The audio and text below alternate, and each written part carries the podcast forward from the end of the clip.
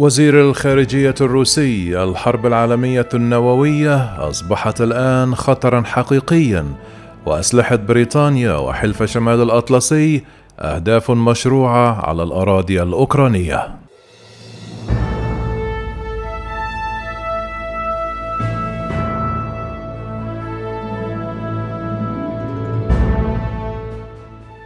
حذر وزير الخارجية الروسي من أن الحرب العالمية النووية أصبحت الآن خطرا حقيقيا لأن الأسلحة البريطانية وحلف شمال الأطلسي هي بالفعل أهدافا مشروعة في أوكرانيا.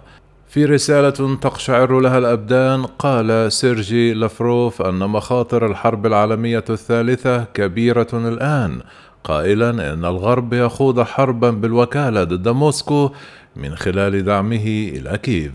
واتهم وزير الخارجية الروسي قوات الناتو بصب الزيت على النار بعد ضخ أسلحة إلى أوكرانيا.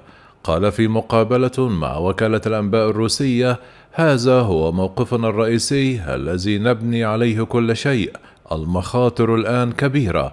لا أريد زيادة هذه المخاطر بشكل مصطنع.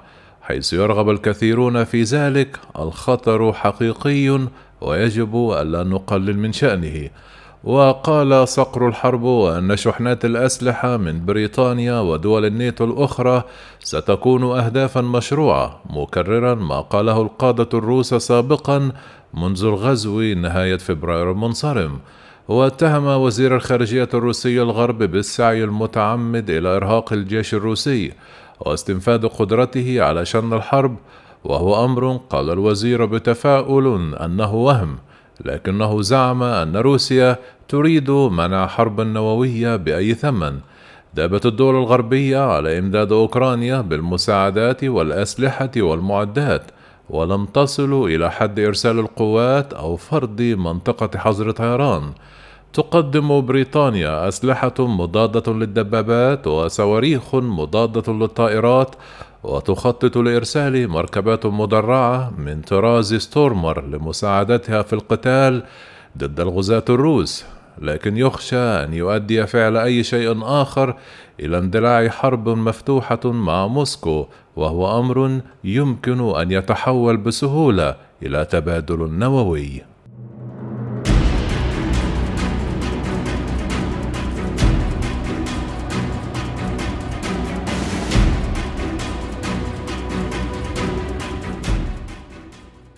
ومع انتشار هذا الخطر في المنطقة يقف العالم على حافة الهاوية حيث وصلت التوترات الدولية إلى أعلى مستوياتها منذ الحرب الباردة. وأشعل لفروف الحرائق مرة أخرى حيث اتهم الغرب صراحة بشن صراع خفي ضد روسيا. قال الناتو يخوض حربا مع روسيا من خلال وكيل وهو يسلح ذلك الوكيل. الحرب تعني الحرب. كما انتقد وزير الخارجية الروسي نهج كييف في محادثات السلام مع موسكو. قال وزير الخارجية الروسي النوايا الحسنة لها حدود لكن إذا لم تكن متبادلة فهذا لا يساعد في عملية التفاوض. ووصف وزير الخارجية الأوكراني ديمترو كوليبا تصريحات لافروف بأنها علامة على ضعف روسيا.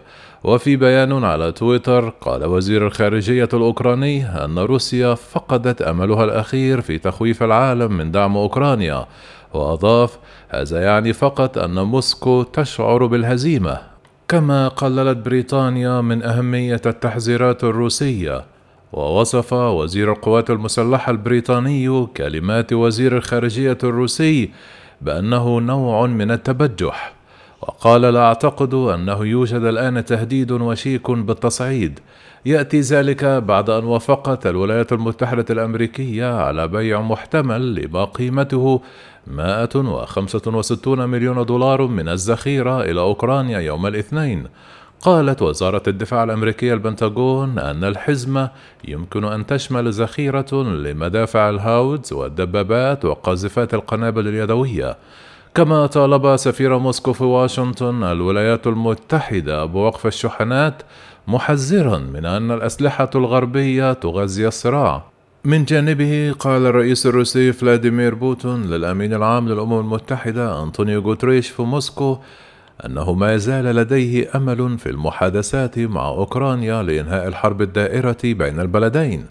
كما أضاف بوتين لغوتيريش رغم حقيقة أن العملية العسكرية مستمرة ما زلنا نأمل في أن نتمكن من التوصل إلى نتيجة إيجابية من المفاوضات وذلك بحسب وكالة فرانس بريس. وفي وقت سابق دعا الأمين العام للأمم المتحدة أنطونيو غوتيريش خلال زيارته لموسكو إلى وقف إطلاق النيران في أوكرانيا وقال قبل محادثاته مع وزير الخارجية الروسي سيرجي لافروف ما يهمنا خصوصا هو إيجاد السبل لتوفير الظروف المناسبة لحوار فاعل ولوقف إطلاق النيران.